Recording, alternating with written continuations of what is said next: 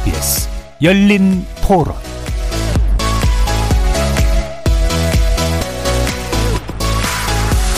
안녕하십니까. KBS 열린 토론 정준희입니다.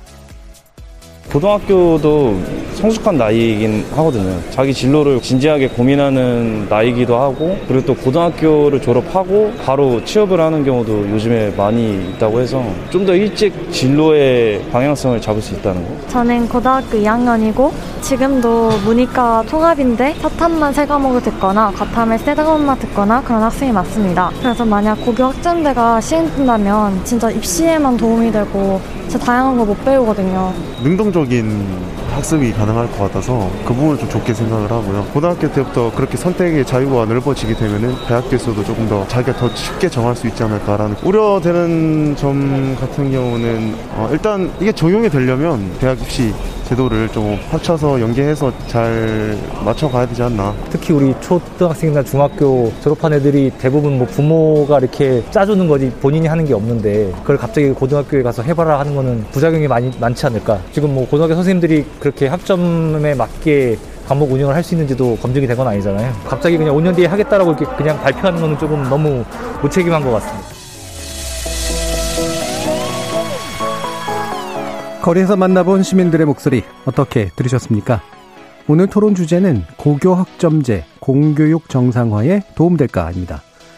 2025년부터 즉 올해 초등학교 6학년이 되는 학생들이 고등학교에 입학하는 해부터 고등학교 수업 체계가 크게 바뀔 예정입니다. 교육부는 고교 학점제를 내년부터 단계적으로 도입하고 오는 2025년에는 전국 모든 고등학교에 확대 시행하겠다고 밝혔기 때문인데요. 마치 대학교처럼 학생이 원하는 수업을 수강 신청하고 정해진 학점을 이수하면 졸업 자격을 주는 고교 학점제. 1학년은 국영수 등 공통 필수 과목을 중심으로 수강하고 2학년부터는 진로와 적성에 따라 선택 과목을 수강하도록 하는 방식인데요. 고교 3년간 192학점을 채워야 졸업이 가능합니다. 더불어 모든 선택 과목은 절대평가로 바뀌는 등 여러 면에서 적지 않은 변화가 예상되고 있죠. 교육부는 이러한 고교 학점제 도입으로 고교 서열화를 해소할 수 있다고 보지만 일선 교육 현장에서는 부작용이나 미비점에 대한 우려 또한 큽니다. 오늘 KBS 열린 토론에서는 고교 학점제 안착을 위해 선행돼야 될 과제는 무엇이고 그 가운데 시급하게 손봐야 할 부분은 또 어떤 것이 있는지 세 분의 교육 전문가와 함께 꼼꼼하게 살펴보도록 하겠습니다. KBS 열린 토론은 여러분이 주인공입니다. 문자로 참여하실 분은 9730으로 의견 남겨주십시오. 단문은 50원, 장문은 100원의 정보 이용료가 붙습니다. KBS 모바일 콩, 트위터 계정 KBS 오픈, 그리고 유튜브를 통해서도 무료로 참여하실 수 있습니다. 시민 논객 여러분의 뜨거운 참여 기다리겠습니다. KBS 열린 토론 지금부터 출발합니다. 살아 있습니다. 토론이 살아 있습니다. 살아있는 토론, KBS 열린 토론. 토론은 라디오가 진짜입니다. 진짜 토론, KBS 열린 토론.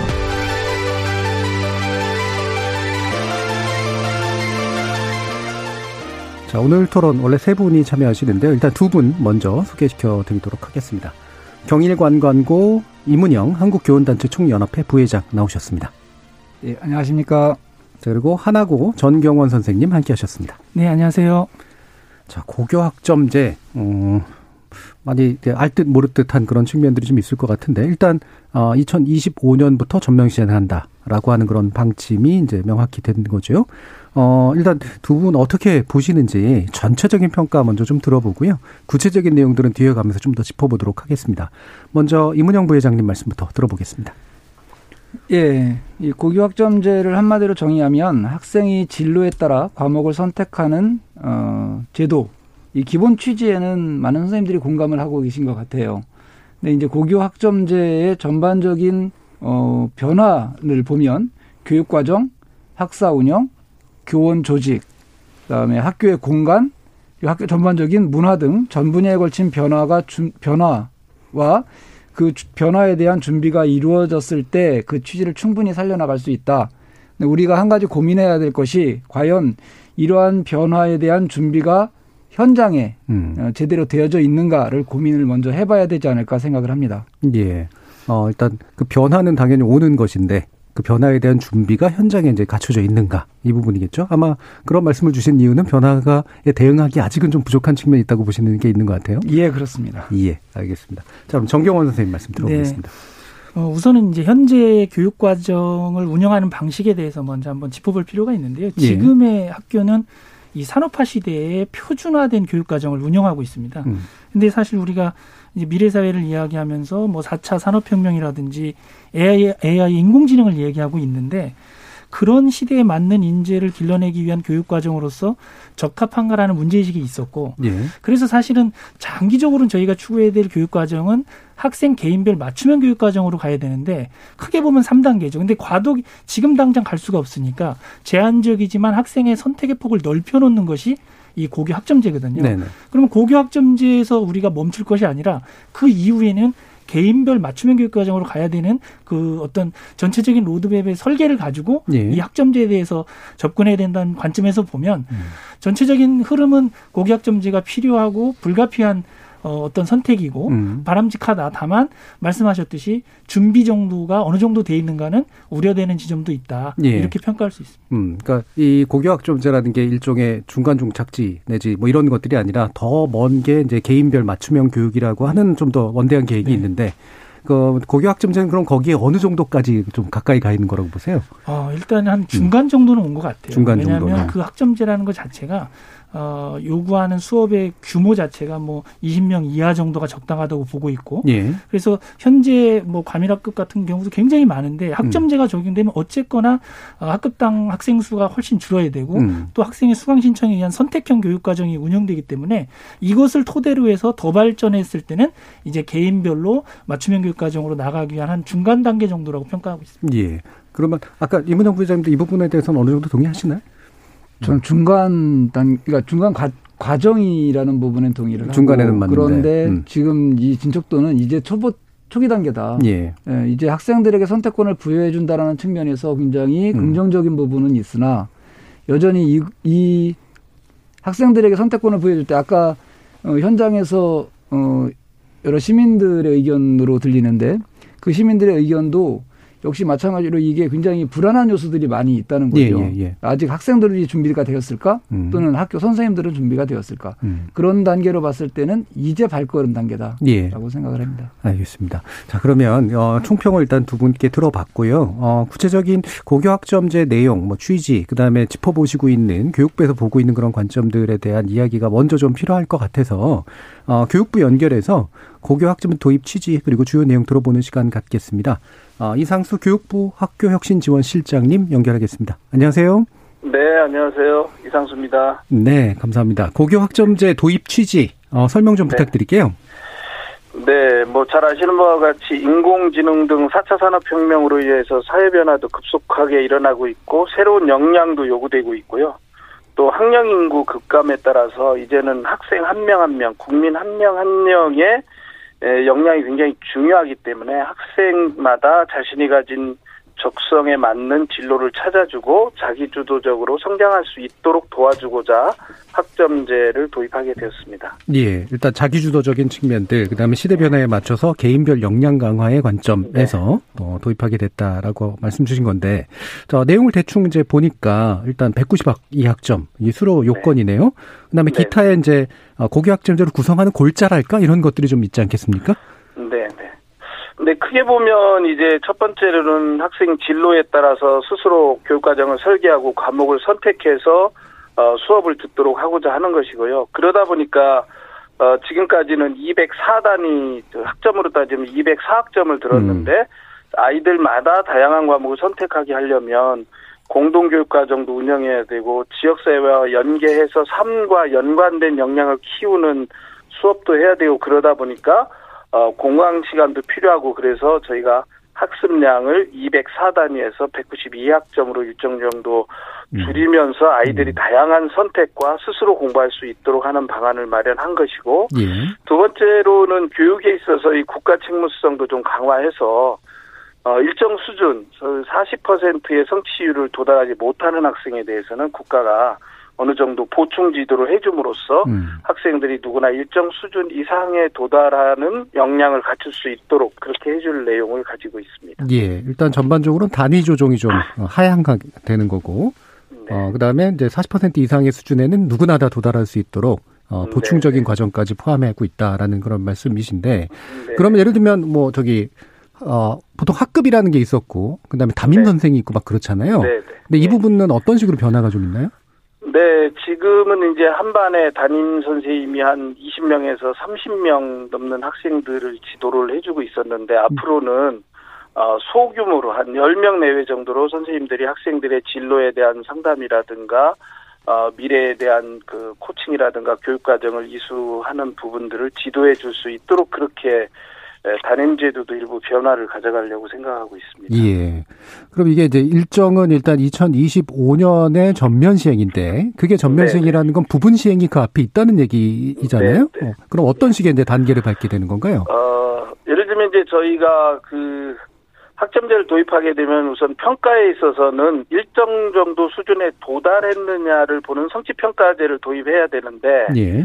이 성취 평가제를 저희가 선택 과목에 대해서 25년도에 전면 도입하게 되는데 음. 평가제도의 변화는 대입제도의 변화를 가져오기 때문에 예. 저희들이 이제 24년도까지는 현행대로 평가는 그대로 가되 일부 이제 학교와 학습 경험을 뭐 3단이든 3학점이든지 이렇게 좀 해볼 수 있게 한다든가 음. 이런 몇 가지 것들 그러니까 제도적으로 100%다 들어오질 않지만 평가를 제외한 일정 부분들에 대해서는 미리 학교가 해볼 수 있도록 할 예정입니다. 예를 들면 미수에 대해서 보충 이수 해주는 것도 어, 뭐 국영수라든가 몇 개 과목은 어, 22년, 23년도 정도에 보충 이수 해주는 것을 미리 해보는 이런 음. 단계적인 방안을 모색하고 있습니다. 예. 그럼 2025년에 이제 고등학교 1학년 들어가는 학생들부터 이제 대입 평가까지 연결되는 그 네, 방식으로 네. 이제 완벽히 재편된다 이런 말씀이신 네, 거죠?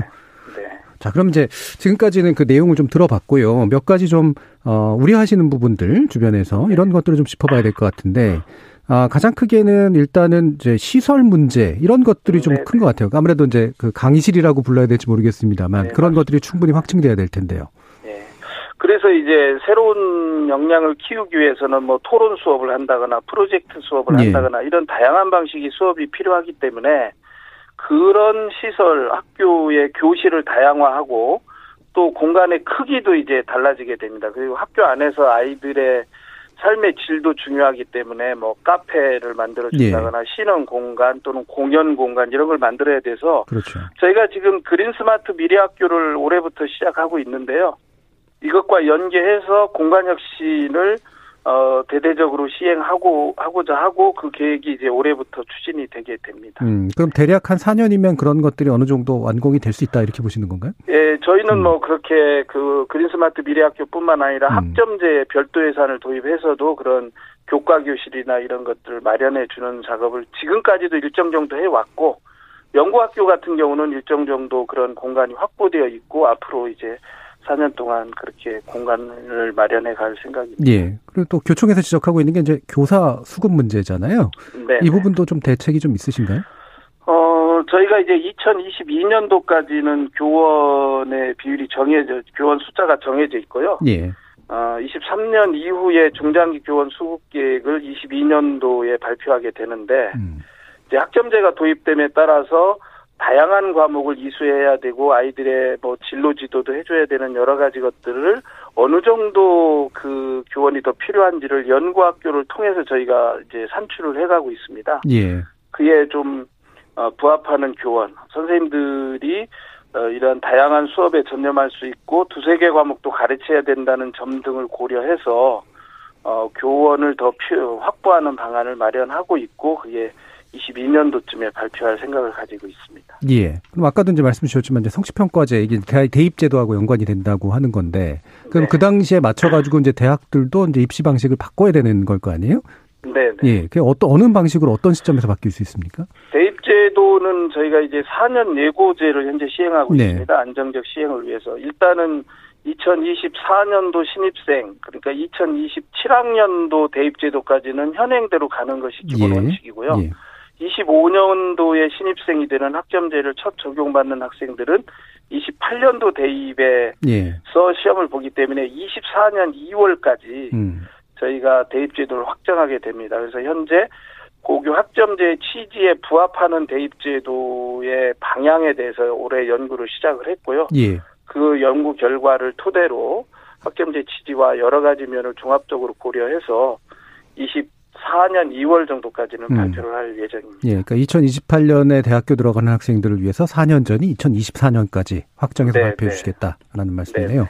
자, 그러면 이렇게 아, 준비해야 될 것들이 그래도 여전히 많을 것 같은데 이러한 현장의 선생님들이나 학부모님들 또 학생들에게 어떤 말씀 또 부탁해 주실 수 있을까요?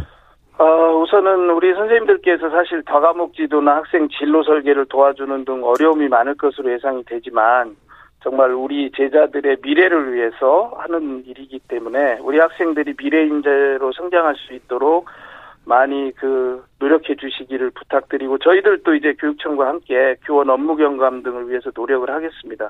학생들의 경우는 자신의 진로나 적성에 대해서 좀 진지한 성찰을 하고 선생님이나 부모님과 잘 상의하면서 자기 주도적으로 학업 설계, 학업 계획을 수립하고 그에 맞춰서 공부를 해주기를 바라고요. 우리 학부모님들께서도 이제 미래 사회에 우리 자녀들이 어떤 인재로 성장하면 좋은지 그런 고민들을 학교와 함께 하고 자녀들이 좋아하고 잘할 수 있는 분야를 적극 공부할 수 있도록 그렇게 함께 노력해 주시기를 부탁드리겠습니다. 예, 알겠습니다. 오늘 어, 말씀 잘 들었습니다. 예, 그동안 네. 아, 여러 가지 말씀 주셔서 감사하고요. 이상수 교육부 학교혁신지원실장님 함께했습니다. 감사합니다. 네, 감사합니다. 예, 저희 일단 교육부의 어, 구체적인 좀 설명을 좀 들어봤고요. 어, 그동안은 그 휘봉고 안혜정 전국교직원 노동조합 서울지부 참교육시 학교혁신국장님 참여해 주셨습니다. 안녕하십니까? 안녕하세요. 자, 어, 이제, 어, 그러면 한, 이제, 일부에서는 대략 한 두 가지 영역 나눠서 한번 말씀을 좀 나눠볼 것 같아요. 일단은 취지 측면에서 흔히 말하는 장점이라고 얘기되는 부분들이 실제로 그러한가라는 부분하고, 그 다음에 여러 가지 현장에서 지- 지적하는 우려점들에 대해서 실제로 또 어떠한가라는 부분을 일단 나눠볼까 싶은데요. 첫 번째로는 음, 공교육 정상화에 도움된다. 이제 이거잖아요. 어, 기본적으로, 어, 아무래도 학생의 선택권이 좀 높, 높아지고, 어, 사교육에서 이걸 일일이 다 받침, 받침해 줄게, 어, 분명히 어려, 어려울 거기 때문에 결국은 공교육 위주로 굴러갈 수밖에 없다. 이제 이런 논리인 것 같은데, 이 부분에 대해서 어떻게 생각하시는지요? 이미원 부장, 부회장님 먼저 말씀 드려볼까요? 어, 어쨌든 교육을 정상화시키겠다라는 차원으로 지금 이야기가 되는 측면도 있고 예. 아까 말씀드린 대로 학생이 자기주도적으로 학습할 수 있는 능력, 그다음에 개인별 역량을 최대한 강화시키겠다는 능력 이런 부분을 어, 이 제도의 핵심이라고 볼 수 있는데 예. 사실 이 저는 좀 공교육 정상화에 과연 도움이 될까라는 부분은 어, 그렇게 긍정적으로 보진 않습니다. 음. 왜냐하면 음. 어쨌든 각 학교마다 자기 나름대로의 어, 선택 과목을 추구해 나갈 것입니다.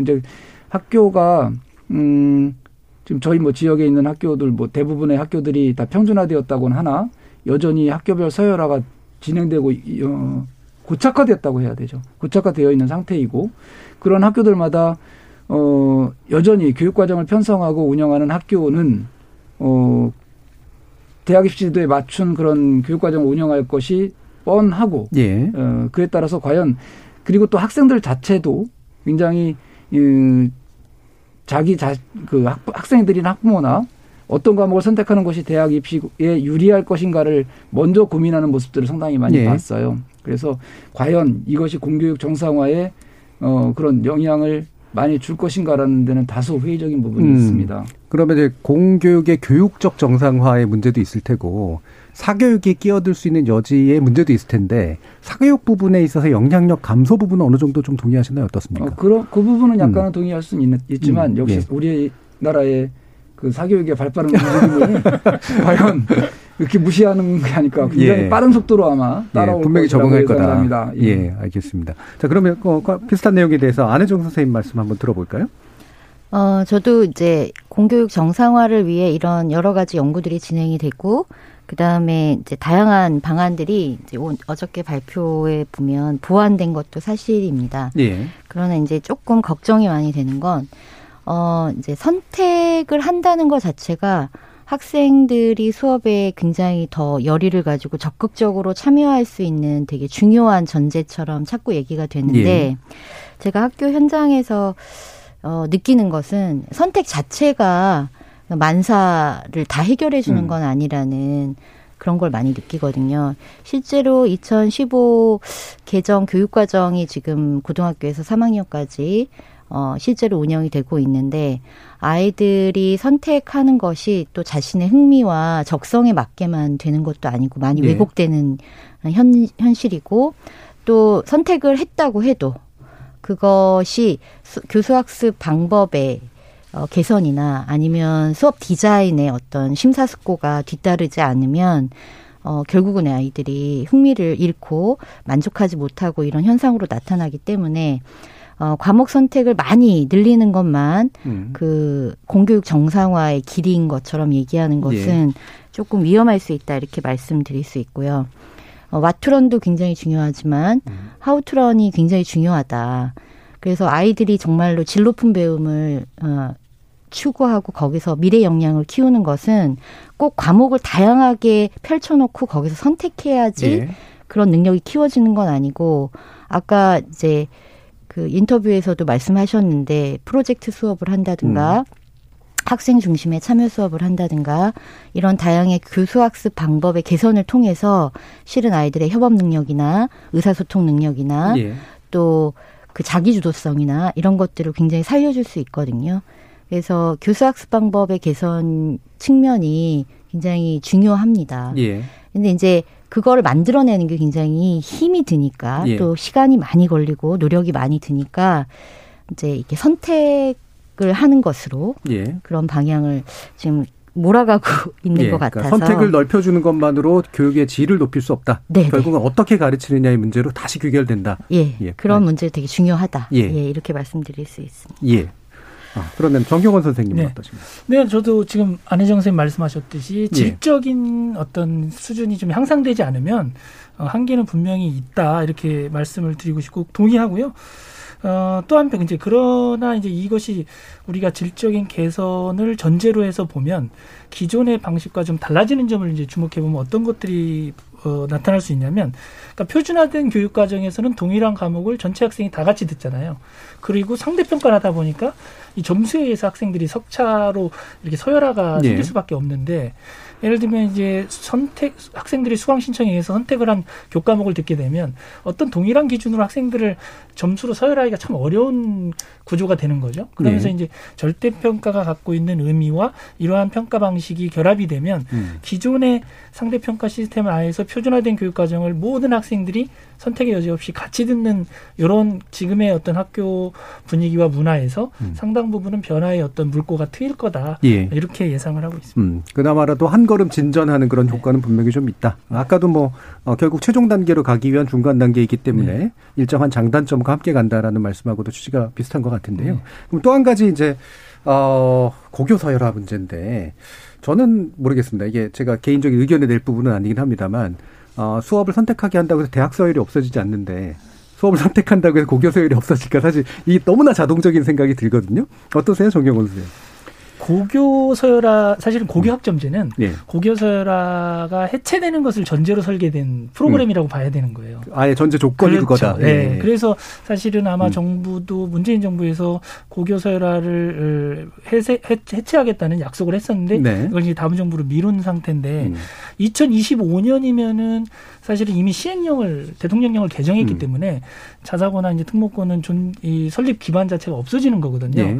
그래서 이 제도가 지금 도입되는 게 현재 초등학교 6학년 학생들이 음. 고등학교 1학년이 되는 2025학년도거든요. 예. 그럼 그때가 되면 지금의 상황으로 보면 사실은 이제 고교가 평준화된다는 걸 전제로 이 제도를 우리가 받아들이고 있는 거기 때문에 음. 제도적으로는. 네. 음, 음. 그래서 뭐 오늘도 보면은 뭐 일부 이제 자사고에서 어 이 소송에서 또 이기고. 그랬잖아요. 예, 음. 네, 이런 것들이 아마 그 과정에서 인- 나타날 수밖에 없는 과도기적 현상이라고 보고요. 음. 이제 20, 25년이 되면은 사실은 이제 고교 체제 자체가 일반고 중심으로 다 예. 전환이 된 걸 전제로 할 때는 고교 학점제가 어 원만하게 이렇게 출발할 수 있는 토대는 된다 이렇게 음. 예상을 하고 있습니다. 그러면 형식, 그러니까 형식적인 서열은 뭐 제도적으로는 폐지가 되는데 아마 이제 뭐 이른바 학군이라든가 이게 사람들 마음속에 들어가 있는 서열들은 잔존할 가능성들이 꽤 있어 보이는데 어떻게 보십니까, 임 회장님?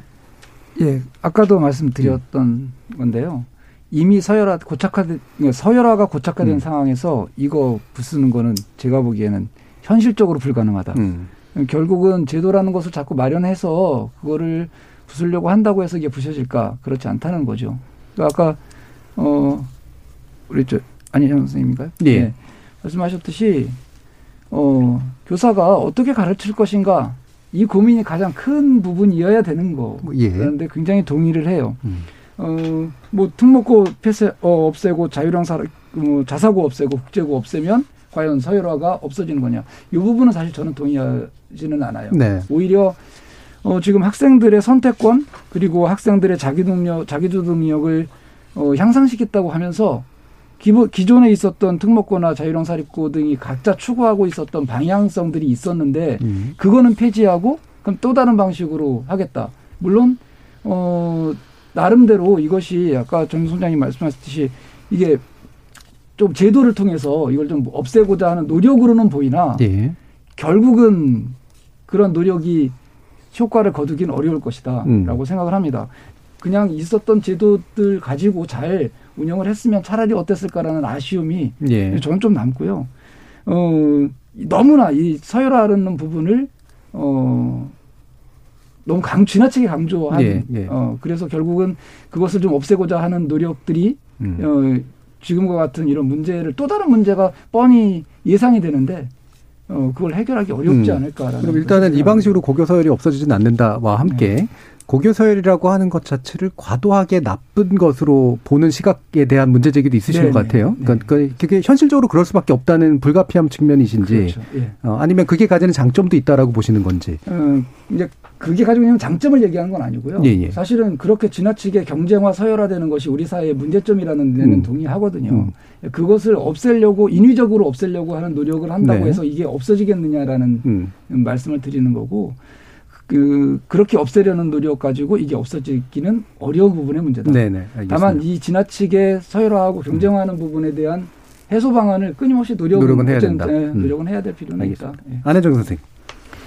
어, 일단은 고교학점제의 중요한 전제 조건이었다는 정경원 선생님 말씀에 적극적으로 동의를 합니다. 이제 고교학점제가 출발하기 위한 가장 중요한 전제 조건은 성취평가제, 예. 즉 절대평가가 이루어져야 한다는 것. 음.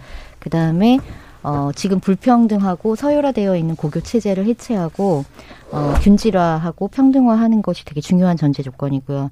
세 번째로는 대입 제도가 이 고교학점제를 받쳐주는 줘야 대입 제도로 변화해야 된다는 세 가지 조건인데 이 세 가지 조건이 다 지금 현재 현장에서 바라보기엔 매우 불투명해 보이고 예. 또 이것을 어, 이렇게 실현해 나갈 것 같은 정부의 의지도 점점 믿을 수 없는 음. 상황이 되고 있거든요. 예. 네, 대입 제도 공정성 강화 방안이 발표되면서 정시가 확대되고 음. 어, 고교 어, 교과 전형이 확대되고 이런 상황이기 때문에 현장에서 받는 사인은 어, 과연 어, 고교학점제라는 거 하나로 어, 이거를 이제 학교에 밀어넣기만 하지 시스템 이거에 아주 중요한 전제 조건인 시스템들은 어, 정부가 이렇게 만들어 갈 수 있을까? 예. 이를 신뢰를 주고 있지 못한 상태라고 음, 볼수 있습니다. 알겠습니다. 그럼 그 밀접한 연관성이 있는 이제 대입제도, 뭐 이건 네. 뭐 뗄래야 뗄수 없죠. 사실 이 부분은 이제 제도 개선의 어떤 필요에 대한 부분으로 함께 2부에서 좀 더 논의해 보도록 하고요. 그럼 이제 우려점에 대해서 좀 전반적으로 짚어야 될 것 같은데 일단은 시범학교 운영에 이문영 부회장님이 좀 참여하신 상태잖아요. 네네. 이 경험을 좀 나눠주시죠. 어, 이게 일반화되기 좀 어려운 부분은 먼저 예. 전제 조건으로 말씀드리겠습니다. 왜냐하면 저희는 특성화고등학교거든요. 예, 예. 일반계 고등학교가 아니고. 관광고죠. 예, 예. 특성화고등학교에서 이거를 이제 저희가 선도학교를 운영을 하면서 음. 어, 학생들에게 선택을 선택의 폭을 넓혀준다라는 취지는 사실은 저희는 좀 어려웠어요. 네. 왜냐하면 기본적으로 이미 학생들이 자기네 학과를 선택하고 들어온 상황이었기 때문에 음. 조금 문호를 개방해준다라는 측면으로 어, 그렇게 접근을 했었는데 어, 1학년 과정 가운데는 선택 과목이 없어요. 그래서 1학년 지금 신입생들이 들어와서 저희가 지금까지 이 선도학교를 운영하면서 한 것은 학생들이 어떤 자기의 적성을 살릴 수 있을 것인가. 예. 어, 그 부분을 초점을 맞췄고 전체 선생님들의 동의를 얻어나가는 게 음. 굉장히 어려운 부분의 문제이기는 했습니다. 그래서 선생님들이 저희가 뭐 교총에서 선생님들의 의견 설문조사도 쭉 해봤는데 어, 긍정적으로 보는 부분도 있고 부정적인 부분들이 있는데 가장 큰 문제점은 뭐였냐면 교사 교원 수급 문제였어요. 예. 어쨌든 다양한 과목이 만들어질 텐데 음. 이 다양한 과목을 다 소화시킬 수 있는 선생님들이 확보될 수 있는가라는 음. 부분이 가장 큰 문제였고 그것은 지금 현재로는 준비가 안 돼 있다. 예. 어, 학생들에게 자칫 잘못하면 우리가 학생들을 가르치는 교육의 질이 좀 떨어질 수 있는 부분의 문제점도 음. 내포하고 있다라는 것이 가장 큰 문제였고 두 번째 아까 말씀드린 공간의 문제. 예. 학생들이 학, 수업할 수 있는 충분히 그 가운데서 토론하고 협, 협업하고 할 수 있는 그런 공간이 마련되어 있는 교실이 어 아까 그 실장님 뭐 장국장님 아, 말씀하셨지만 그린 스마트 학교. 예. 예. 그게 아직 현실 저희 선도학교임에도 불구하고 저희도 공간이 그런 공간이 마련되어 있지 않아요. 예. 예. 그리고 음. 그런 예산 지원도 전혀 마련되어 있지 않습니다. 음. 어, 실제로 저희가 저희가 선도학교를 통해서 예산 지원 받은 것은 프로그램을 운영하는 프로그램 운영비라던가 학생들을 상담할 수 있는 상담 비용이라던가 이런 거였거든요. 예. 그랬을 때 과연 이런 부분이 단기간 앞으로 몇 년 안 남았는데 예. 예, 단기간에 시행될 수 있을까라는 부분은 예. 굉장히 큰 문제점이라고 생각합니다. 예. 저도 아까 그래서 질문을 던졌던 건데 이게 학교의 건물 자체가 대단히 제한적인데 새 건물을 짓는 거는 시간적으로 굉장히 어렵고 그러면 그 안에 이른바 파티션을 나누는 방식으로 하겠다는 건가? 이게 4년 안에 구, 구현이 가능한가? 근데 이런 물리적인 어떤 의문점 같은 것도 좀 들더라고요. 어, 안혜선 선생님도 현장에서 계시니까 이런 방금 지적하신 이런 시설 문제, 그 다음에 이제 교사 수급 문제, 어, 확실하게 좀 우려할 만한 부분이라고 보시나요? 네. 여기 이제 종합 추진 계획에 보면 그 선도학교 운영했던 아주 모범적인 사례들이 많이 소개가 되어 있는데 네. 그 특히 갈매고 어, 얘기를 음. 들어보면 갈매고는 그 멘토 담임 교사제라고 해서 예.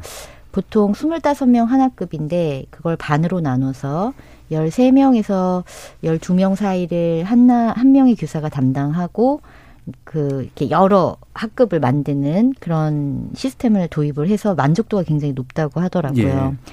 그러면 이제 고교학점제가 시행이 됐을 때 돌봄 공백이 굉장히 많이 우려가 되는데 그런 부분을 이제 보완할 수 있는 제도라고 예. 보여지긴 합니다. 예. 그래서 제가 그거 계획을 보면서, 아니, 그러니까 이제 내용을 보면서 우리 학교 어, 모습을 상상해 봤습니다.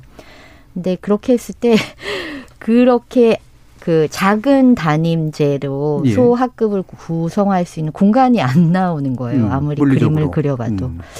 그렇다고 해서 한 교실에 두 교사가 따로따로 시간을 달리해서 들어가가지고 예. 조회를 해야 되나 그럼 뭐 이런 예. 생각도 해보고 그랬을 때 어, 굉장히 공간 문제가 어려움이긴 합니다. 어, 많이 현장에서는 예. 그걸 걱정하고 있는 부분이 사실이고요. 어, 실은 더 걱정은 실은 아이들이 진로를 선택하지 않았을 때 음. 선택의 어려움을 겪는 것이 실은 지도하는 교사로서는 가장 어려운 큰 점인 것 같습니다. 음, 선택하지 않는다는 건 선택하기 싫어하는 건가요? 뭐 어떤 건가요? 네, 진로를 정해서 교육과정을 선택해야 예. 대입에서도 그것이 긍정적으로 평가돼서 아이들이 예. 입시에서 불리하지 않는데 음. 어, 진로를 빨리 정하는 아이도 물론 있지만 음. 대부분의 고등학교 1학년 학생들은 어, 진로에 대한 그 선택을 하기 되게 어려워하는 경우가 음. 많고 고1 때 선택했다고 해도 고2 때 바뀌는 경우도 많고 예. 심지어 고3 때 바뀌는 경우도 많이 있어서 그 교육과정 선택을 한 번 하면 다시 뒤집을 수 없는 경우가 많은데 아이들이 그것 때문에 되게 두, 많이 두려워하고 걱정을 하고 예, 예. 어, 학부모님들도 많이 걱정을 하고 이런 음. 상태라는 음. 것이 지도하는 교사로서는 가장 큰 우려가 되는 지점입니다. 음, 그렇군요. 그러면 정경원 선생님은 네. 어떠신가요? 예, 저도 지금 말씀하신 것처럼 어, 고격점제를 현장에 착근시키기 위해서 제일 중요한 것은 시설 문제도 있고 또 하나는 이제 방금 갈매고 사례를 우리 안혜정 선생님께서 말씀해 주셨는데 어떻게 보면 고교학점제 운영 방식에서 가장 이상적인 규모가 사실 10명에서 한 15명 정도가 수업을 하고 네. 지도할 때 효과가 가장 클 텐데 음. 그런 여건을 만들어주기 위한 교사 충원에 대한 문제 이런 것들도 사실은 가장 큰 지금 문제로 예상되는 지점이고 예, 예. 또 한편 이제 예를 들면 교대나 사대 그러니까 특히 이제 사범대 양성 과정에서 방금 말씀하셨듯이 학생들이 대부분 고등학교 1, 2학년, 3학년 단계에서 자신이 미래에 뭘 할 것인가에 대한 진로를 설계 못 하는 경우가 많거든요. 네. 그러면 교사에게 요구되는 역량이 그런 진로나 이런 상담할 수 있는 역량도 필요한데 그런 부분에 대해서 사실 현장에 있는 선생님들이 어, 교사가 되기까지 교육과정 안에서 그런 진로 상담과 관련된 어, 트레이닝이나 교육을 충분히 받지 않은 상태도 음. 사실 이런 학생들 지도할 때 겪는 어려움으로 예. 작용할 수 있죠. 음, 단순한 교사 수 문제가 아니라 네. 실제로 그걸 위해 잘 특화된 선생님들이 잘 훈련돼서 드, 들어가야 되는데 네. 이 부분이 아직은 이제 부족한 부분이라는 네. 말씀이신 거죠. 네. 음, 그럼 이 부분도 하나 짚어주시죠. 그러니까 어 뭐 시설 문제와 함께 또 같이 가는 거긴 한데 뭐 언뜻 보면 예를 들어 학생 수가 적은 이른바 이제 시골 학교들은 어떤 면에서는 약간 여지가 좀 더 있을 수도 있는 거고, 근데 또 반대로 보면 어, 거기에 공급돼야 될 어떤 적정한 선생님이라든가 아니면 재원이라든가 이런 게 또 부족할 수도 있는 거. 이게 복합적으로 좀 결합돼 있는 것 같은데 이 부분은 어떤 것들을 좀 봐야 될까요? 일단 예. 제가 먼저 말씀드릴까요? 예. 네, 실은 어, 고교학점제를 바라보면서 가장 많이 걱정하는 학교가 지방의 네. 읍면 소재지에 있는 학교들이라고 생각을 하거든요. 음. 도시는 그래도 교강사를 구하기가 그렇죠. 원활하지만 음. 어, 이런 시골 학교, 교통이 음. 좀 불편한 학교들 같은 경우는 강사를 구하기가 굉장히 어렵습니다. 음.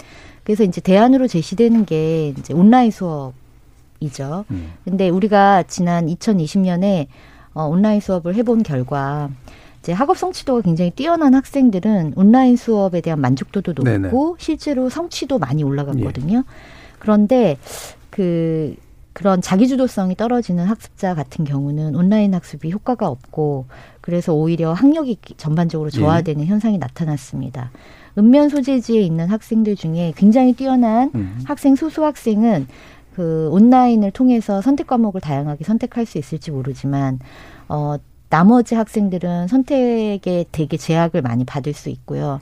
선택을 한다고 해도 그것이 온라인으로 이루어진다면 음. 어, 그 교과가 목표로 하는 어떤 성취 이런 걸 하기가 굉장히 어려운 구조를 안게 된다고 생각을 하고 그러면 그 학교 자체가 굉장히 선호하지 않는 학교가 될 가능성이 많고 그렇게 되면 지역사회 전체가 굉장히 음. 영향을 많이 받게 되는 굉장히 여러 가지 여파들이 많이 예상이 되고 있고요. 이 선택이라는 것이 교육 불평등으로 예. 어, 심화될 가능성이 굉장히 많이 있습니다. 지역 간 음. 격차도 있고요.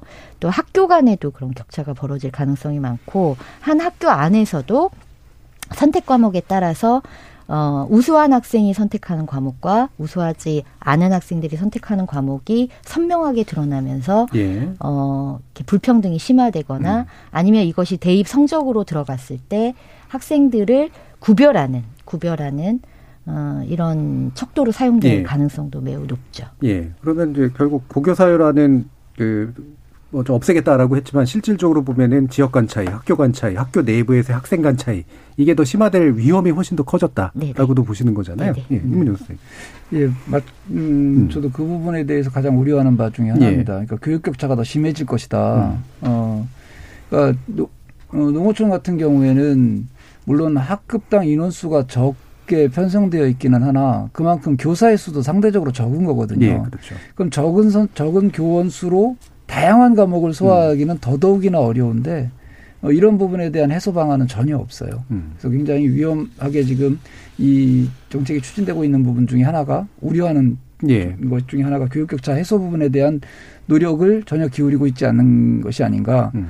그러니까, 그러니까 그 선택 과목 같은 경우도 마찬가지일 거예요. 어차피 어 대학 수학력 그 대입 전형제도 자체를 좀 변경을 한다고 했을 때에 결국은 어, 다시 대학 수학력 시험 뭐 그 비중을 높인다거나 이렇게 간, 갈 건지 음. 아니면 어, 예전처럼 다시 수시 모집이나 수시 전형을 다시 예. 확대할 건지 만약에 그런 식으로 된다면 각 대학들은 틀림없이 어떤 어떤 과목들을 수강한 학생들을 위주로 음. 선발을 할 가능성이 상당히 높아질 것이고 그러면 어 공부하기 어려운 과목을 선택하는 학생들은 아까 이야기한 대로 오히려 서열화시키는 네. 어 그러한 구조로 전개될 가능성이 상당히 많기 때문에 네.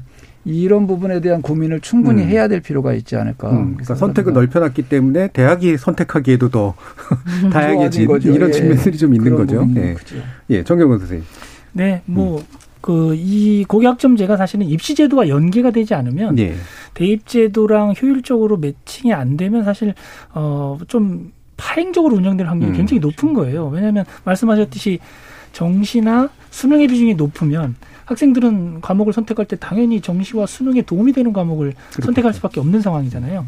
그래서 대입 제도를 어떻게 설계하느냐가 이 고교학점제가 현장에 안착되는 굉장히 중요한 네. 기준이 될 수밖에 없는 그런 상황이라는 점을 음. 네, 감안해야 됩니다. 예, 결국 모든 게 참 대입의 문제로 연결이 되긴 하는데 불행히도 이 부분 아, 후반부에서 좀 아주 집중적으로 좀 논의해 보도록 하고요.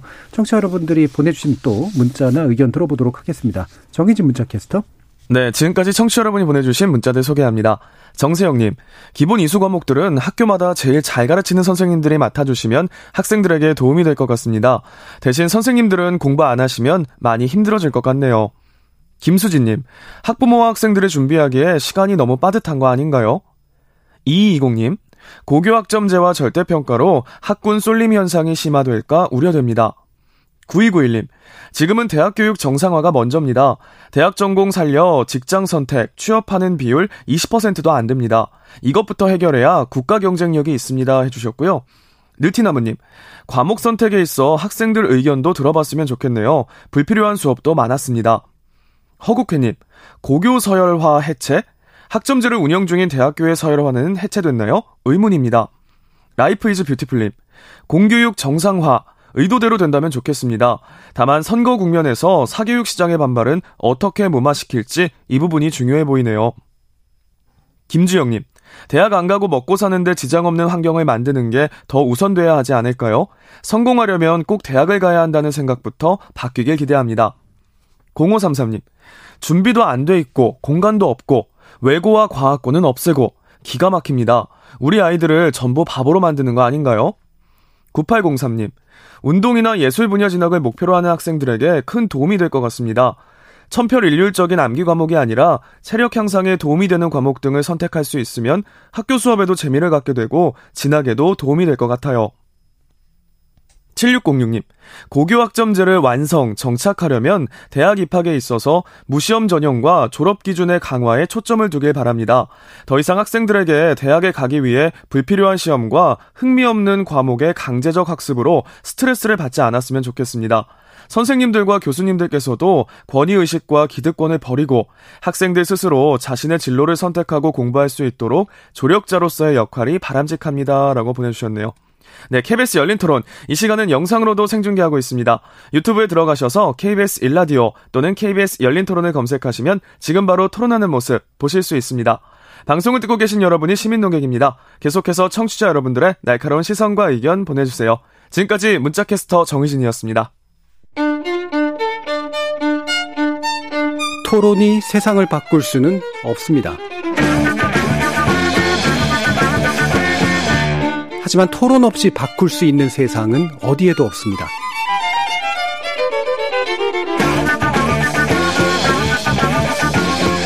세상의 선한 변화를 갈망하는 당신. 정답이 아니라 질문의 힘을 믿는 당신. 우리 KBS 열린 토론에서 만납시다.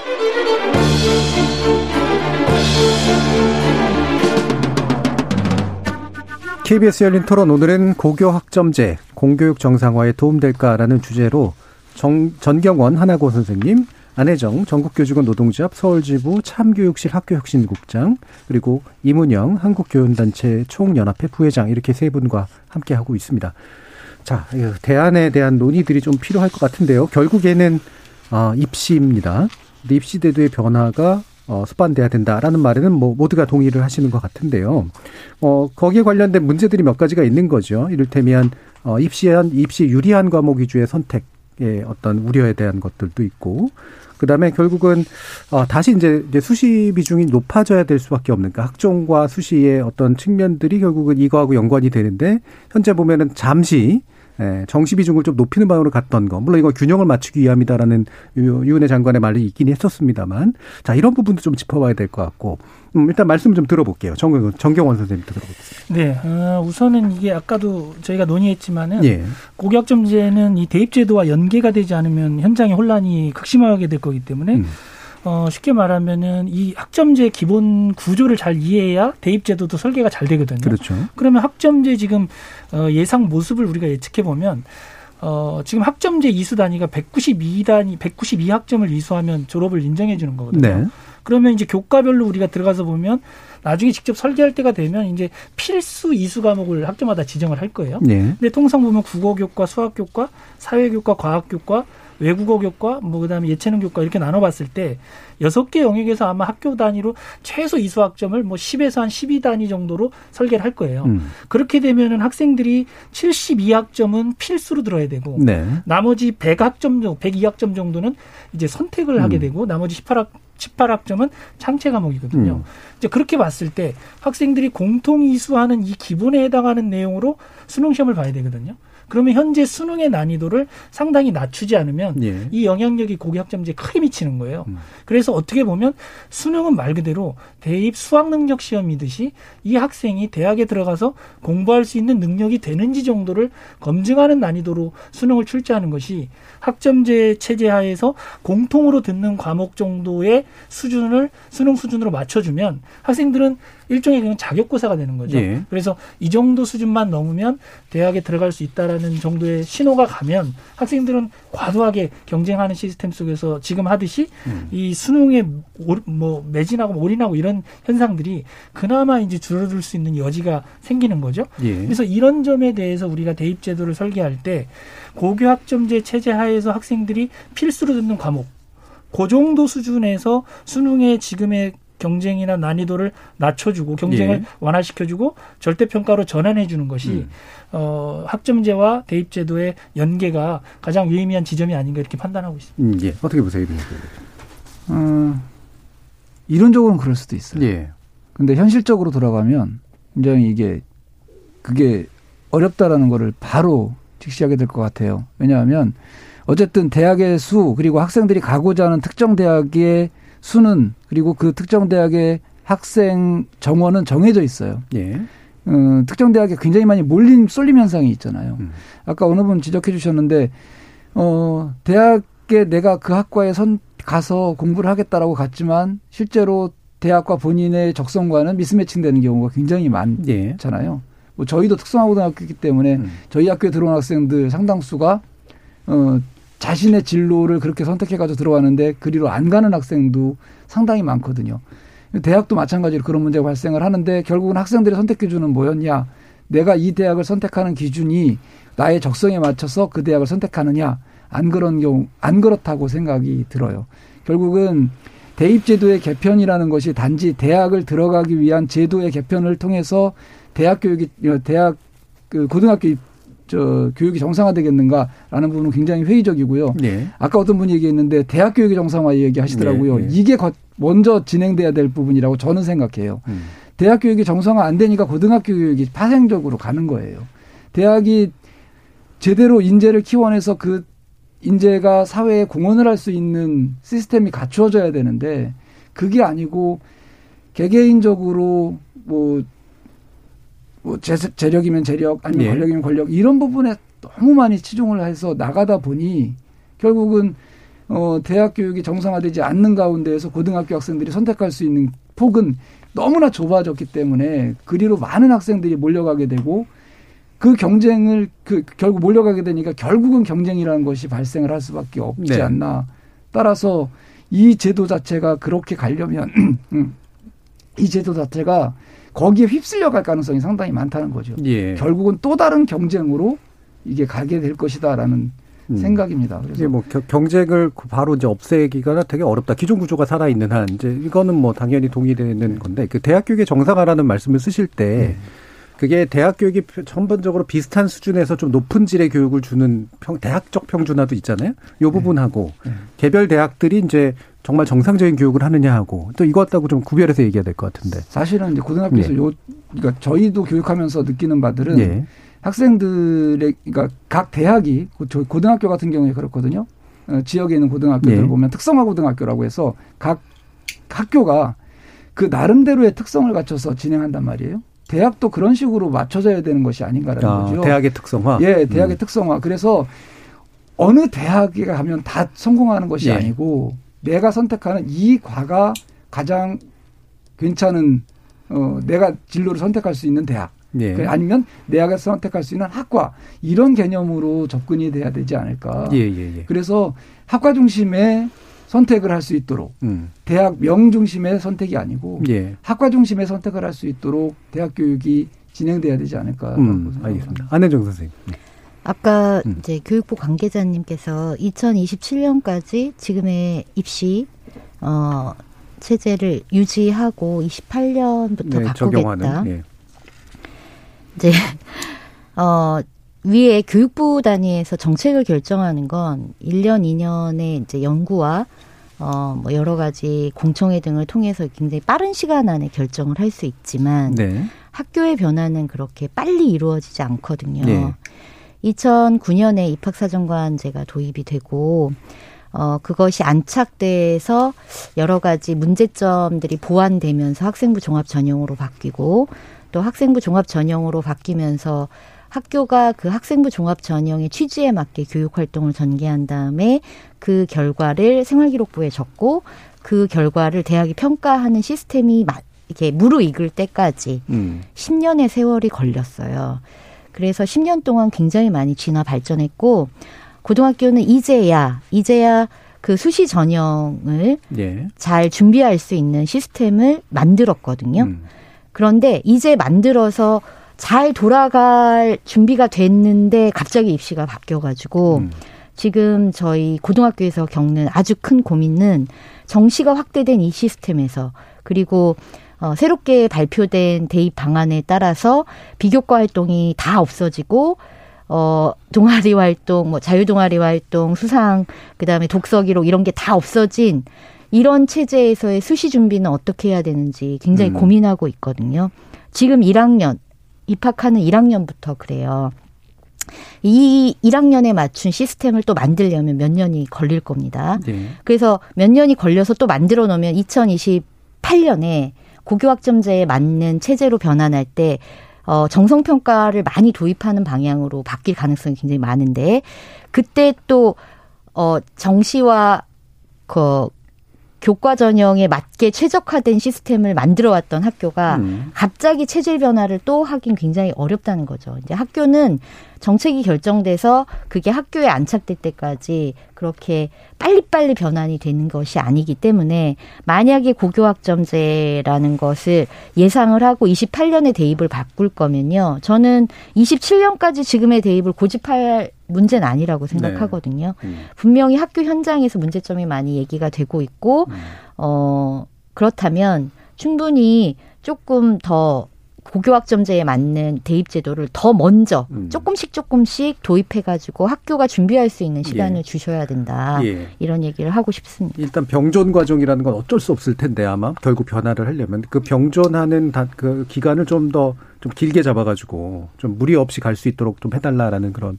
말씀이시네요. 네네. 정경원 선생님도 비슷하신 생각이신가요? 네, 저도 뭐 같은 생각이고요. 예. 그 과거에 저희가 아 그러니까 뼈 아픈 대목이 음. 교육계에서는 이제 그런 선생님들 많이 공감을 하시는 부분이 그 학종의 불공정성 논란이 있었을 때 그러니까요. 예. 사실은 아, 학종이 불공정하다는 문제 제기에 대해서는 학종의 공정성을 확보하는 쪽으로 나갔어야 예. 되는데 정시로 그냥 나갔죠. 수능 정시 예. 확대에 예. 가버린 거예요. 그러다 보니까 지금의 이런 혼란이 생겼는데 어, 최근에 제가 이제 자료를 보다가 되게 재밌는 자료를 본 게 이 지방 거점 국립대 중에 한 대학인데 예. 그 입학 전형료 수입은 사실은 입학 전형에만 다 쓰여야 되니까 그 감독 수당을 얼마나 음. 줬나를 봤더니 지방에 있는 거점 국립대인데도 억 단위 이상의 돈을 다 감독 수당으로 주는 거예요. 예. 그렇다면은 사실 저는 그걸 보면서 어 학종의 공정성 확보 방안으로 그때 많이 제시됐던 게 실제 면접 장면을 학 어, 동영상으로 녹화하고 또 뭐 음성이든 다 기록으로 남겨서 나중에 이제 학생들이 이의 제기하거나 당락에 동의하지 못할 때 그 장면을 보고 제3자가 정확하게 판단할 수 있는 이런 절차들을 마련해서 학종의 공정성 확보하자 했을 때 대학들이 이제 재정적 부담이 있다 이런 음. 얘기를 했었는데 예. 사실은 수당으로 주는 것만으로도 이런 공정성은 충분히 해소할 음. 수 있었거든요.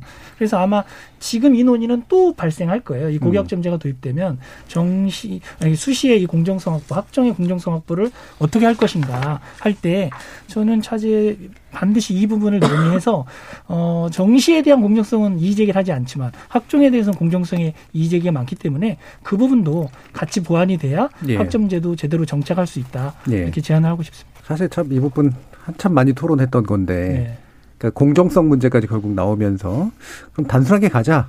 특히 이제 학력고사 세대 저도 학력고사 세대라 그렇긴 합니다만 어 단순하게 가면 수능으로 딱 해서 비록 줄 세우기라는 문제는 있지만 그게 그나마라도 복잡한 것보다 낫지 않아라고 하는 그런 말들이 되게 많았고 결국 그게 이제 정부를 일부 일부 움직인 게 있잖아요. 근데 지금 약간의 전환들이 좀 보이는 것 같긴 한데 어떻게 전망하세요, 임 선생님은? 그러니까 그 대입제도의 개편 예. 방향은 결국은 계속 쳇바퀴 돌듯이 돌아가는 거예요. 음. 사실 그 아까 전 선생님 얘기했듯이 아, 정경 선생님 얘기했듯이 이 부분에 대한 제도가 잘못됐으면 그 부분을 보완할 생각을 하는 게 아니고 음. 확 갈아엎는 형태로 이게 뭐 국민의 여론 때문에 그런 건지는 잘 모르겠으나 네. 어, 부분적으로 자, 부분적으로 잘못된 부분은 그 부분을 고치려는 노력을 해줘야 되는데 예. 뭔가 새롭게 그냥 확 바꿔버리는 거예요. 음.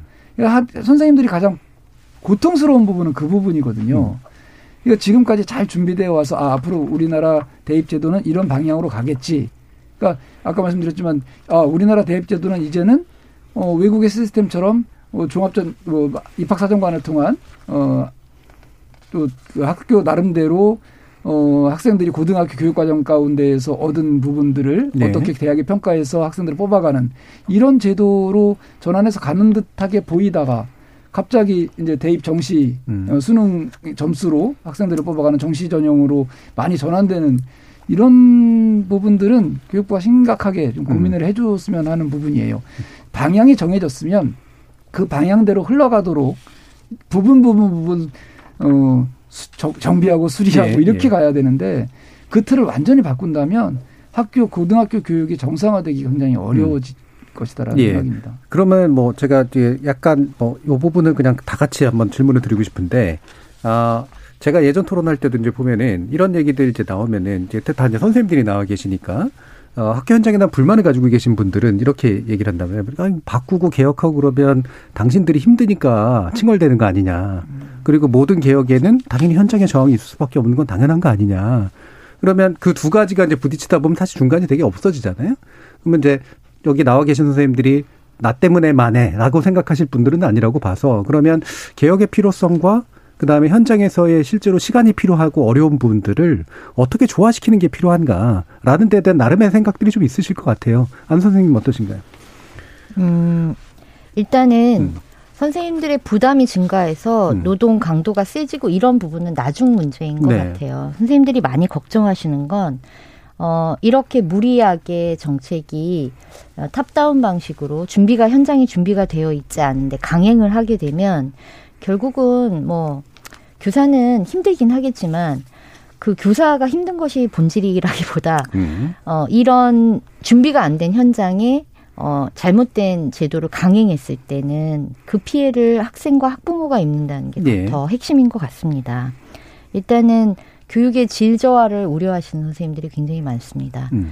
어, 교강사에 대한 처우 개선이 얘기가 되고 있지만 어, 학교의 많은 부분이 시간 강사로 이제 대체되거나 이랬을 때 교육과정 운영의 불안정성이 굉장히 많이 늘어나게 되고 선생님들이 다과목, 다학년 지도를 하면서 수업 디자인이나 준비, 연구 이런 면에서 얼마나 깊이 있게 음. 어, 어, 아이들의 배움과 성장을 위한 고민, 수업 디자인을 하는데 얼마나 많이 시간을 쓸 수 있는가 음. 이런 어려움도 실질적으로 있고요. 그래서 이제 고교학점제가 오면 교과 이- 이제 반영되는 정성평가, 교과의 정성평가가 많이 될 것 같은데 그러면 교사들이 아이들을 평소에 관찰하고 그것을 정성평가로 기록하는 예. 부담도 굉장히 많이 늘어날 것 같은데 이런 것들을 다 한꺼번에 잘하면 좋지만 잘 되지 않았을 때 교육의 전반적인 안정성이 훼손되고 그다음에 질이 저하되는 그러면 그 피해는 학생들이 볼 것이라는 음. 이것이 가장 큰 문제점이라고 생각이 되, 되고요. 이거를 잘 해결하기 위한 어떤 절충안이라고 한다면 저는 과목 선택 확대를 너무 밀어붙이지 않는 것이 음. 오히려 바람직하다. 그러니까 필수를 더 키우는 그러니까 필수하고 선택의 적정. 적정선을. 예, 적정선을 음. 잘 유지하는 게 되게 필요하다고 생각을 현재로서. 선택이 좀 지나치게 넓다고 보시는. 거죠? 예. 좀 너무 학교가 다 감당할 능력이 없는데 너무 많이 음. 늘리는 것은 어, 오히려 현장 에 도움이 되지도 않을 뿐만 아니라 학생 학부모에게도 도움이 되지 않는다라고 네. 생각해서 필수와 선택의 적정 유지가 되게 필요하다고 생각을 하고요. 그리고 그 학생의 돌봄 공백 부분을 학교가 잘 준비할 수 있도록 시간을 좀 줘야 된다. 이런 말씀을 드리고 싶습니다. 예, 정경원 선생님. 네. 그 이 문제는 사실은 교사의 자발성을 어떻게 끌어낼 것인가가 예. 관건이라고 봐요. 예. 그래서 학교 현장에서 선생님들에게 친절한 안내도 필요하고 반발씩 조금씩 점진적으로 이렇게 나가는 그런 노력이 필요한데요. 예를 들면 지금 이런 겁니다. 학교 현장에서 학점제를 생각하면서 선생님들이 각 교과목을 맡고 있잖아요. 그럼 내가 개설할 수 있는 교과가 어떤 어떤 내용들이 있는지도 사실은 상세한 안내들이 안 돼 있는 거예요. 학교 현장에. 그러면 정규 교육과정에 내가 내가 갖고 내가 속한 교과에서 가르칠 수 있는 교과목 리스트 그다음에 전국 17개 시도 교육청에서 교육감이 승인한 교과목이 또 있거든요.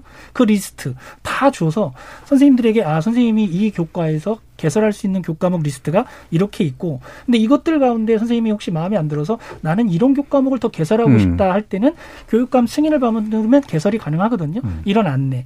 그다음에 학생들이 나는 이런 교과목을 듣고 싶다라고 했을 때 사전에 수강 신청을 받고 그것을 가, 그 현재 있는 리스트에서 대체 가능한 교과목이 있으면 그걸 하면 되는데 예. 학생들의 수요가 현재 가능한 교과목이 없으면 이걸 개설할 수 있는 안내 이런 것들이 체계적으로 이루어지고 점진적으로 홍보가 돼야 선생님들도 불안하지 않고 부담이 없는데 심지어 이제 토론에 보면 어떤 선생님은 이런 말씀도 하세요. 수학과 선생님께서 고교학점제 도입되면 아니 수학 싫어하는 애들은 수학 한 과목도 안 듣고 졸업하는데 이게 말이 되냐 이렇게 얘기하시는데 예. 아까도 말씀드렸다시피 교과목당 최소 이수 단위가 있거든요. 예, 예. 그래서 뭐 수학 교과 싫다고 해서 안 듣고 졸업할 수 있는 건 아닌데 반드시 들어야 되는 것들이 네. 있는데. 그래서 이제 이런 이해를 먼저 차근차근 하면서 음.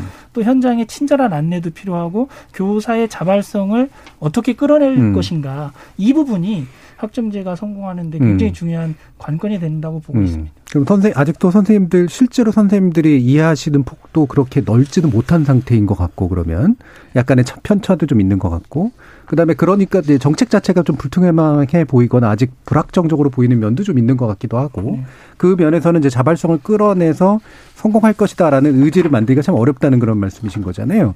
이문영 부회장님 이런 부분은 어떻게 생각하세요? 예, 그러니까 이 개혁을 하면 음.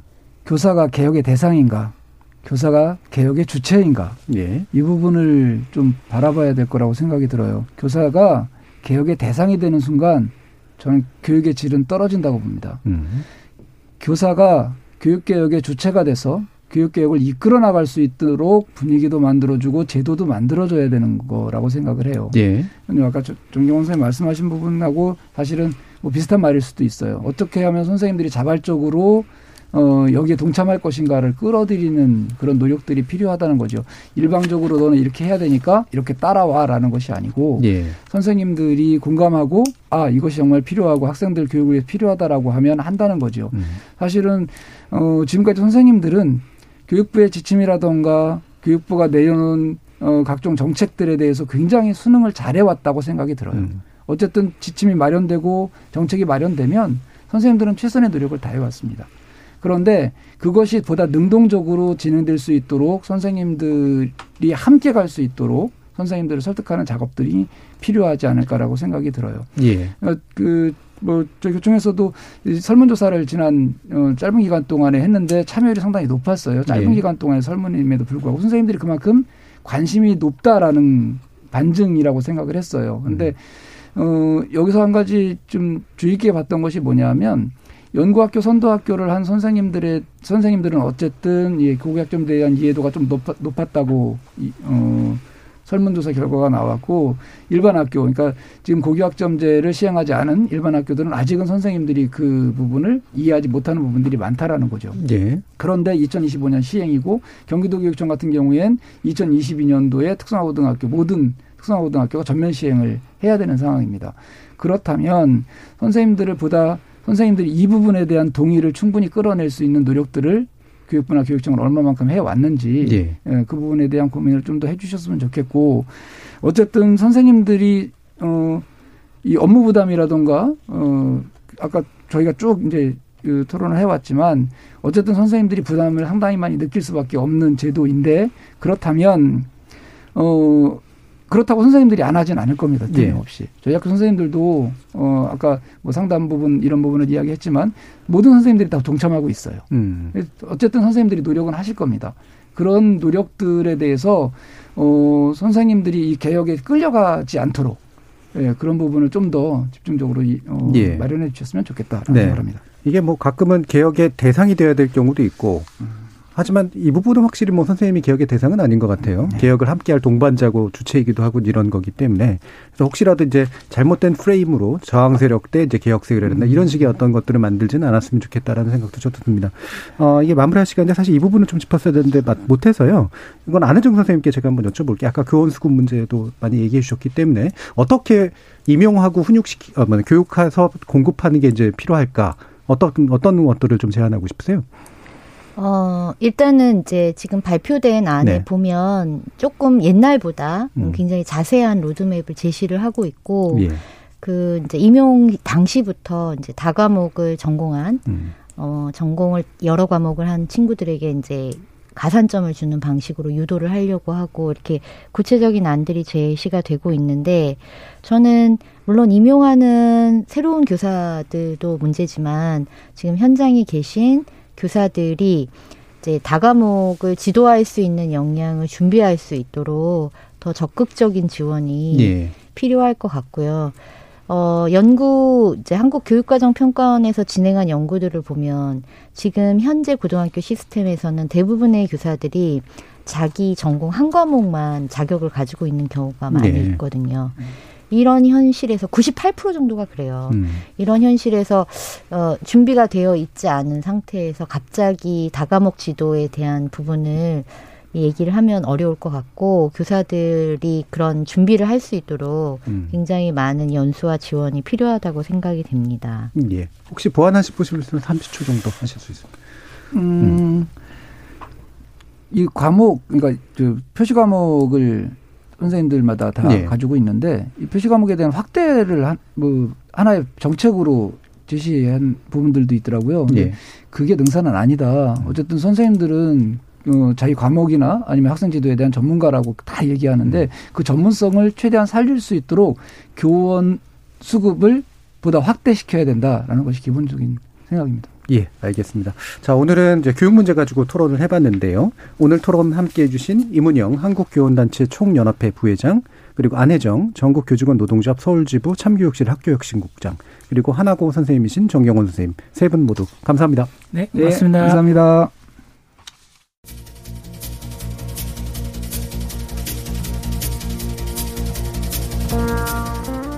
제도 개선에 관련된 사회적 논의에 참여하다 보면 졸속 추진, 현장 준비 미흡 등과 같은 말을 거의 빠짐없이 듣게 되곤 합니다. 그런데 그런 논의의 뿌리를 파보면 관련 정책에 대한 고민과 연구는 꽤 오래전부터 진행되고 있었음을 알게 되는데요. 오늘 토론한 고교 학점제 역시 마찬가지입니다. 2017년에 당선된 문재인 대통령의 교육 부문 공약에 포함되어 있었고요. 기초적인 논의는 1995년에 발표된 대통령 자문위원회 교육개혁안에 이미 또 존재하고 있었습니다. 흔히 백년지대계라는 말이 따라붙듯 교육 정책은 정교한 고민과 점진적인 로드맵이 더욱 강조돼야 되는 건 분명하죠. 하지만 여기서는 궤도는 놓여져 있고 이 궤도를 어떻게 더 튼튼하게 할 것이냐, 그 위에 어떤 열차를 올려서 어떻게 운행시킬 것인가에 관련된 좀 더 실천적인 관점에서의 연습, 이행, 그리고 신속한 보완이 필요한 때가 아닐까 합니다. 참여해주신 시민농객 여러분들께도 감사하다는 말씀 전합니다. 지금까지 KBS 열린 토론 정준이었습니다.